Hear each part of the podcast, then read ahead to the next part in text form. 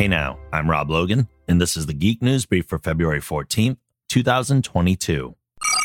Netflix's Marvel series, including Daredevil, Jessica Jones, Luke Cage, The Punisher, Iron Fist, and The Defenders, are leaving the streamer on March 1st. Netflix's license for the shows is expiring, with the rights now reverting to Disney. The company hasn't revealed where the shows will end up just yet, but even with the more mature take on its characters, it seems likely that Disney Plus is the logical destination.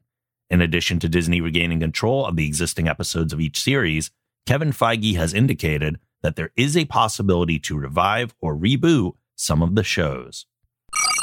After months of negotiations, Hulu has finalized a deal for 20 new episodes of the cult animated sci fi comedy Futurama, set to premiere in 2023.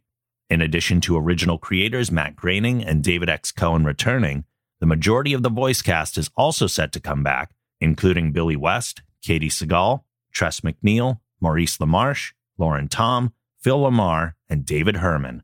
Missing from the list is John DiMaggio, who voices the robot Bender, among half a dozen other characters. The role is currently being recast ahead of the first table read. The decision was made after DiMaggio's negotiations with the studio came to a standstill though there is a desire on both sides to have him rejoin the cast and reprise his role. For Futurama, whose 20 new episodes are expected to run in two batches, this marks the third revival. Previously, it was revived for four direct to DVD movies and then at Comedy Central for an additional three years. Disney has revealed that its limited run series, Obi Wan Kenobi, will premiere on May 25th. The series is set 10 years after the events of Star Wars Revenge of the Sith which saw Ewan McGregor's Jedi Knight Kenobi go into hiding after the fall of the Galactic Republic. Hayden Christensen is also set to return to play Darth Vader. The revived Telltale Games team has announced that its long awaited sequel to The Wolf Among Us will arrive in 2023. The Wolf Among Us 2 is set six months after the first season and promises plenty of drama when a new case for Bigby Wolf gets the NYPD involved. In 2019, LCG Entertainment resurrected Telltale after the studio's collapse the year prior and revitalized the project.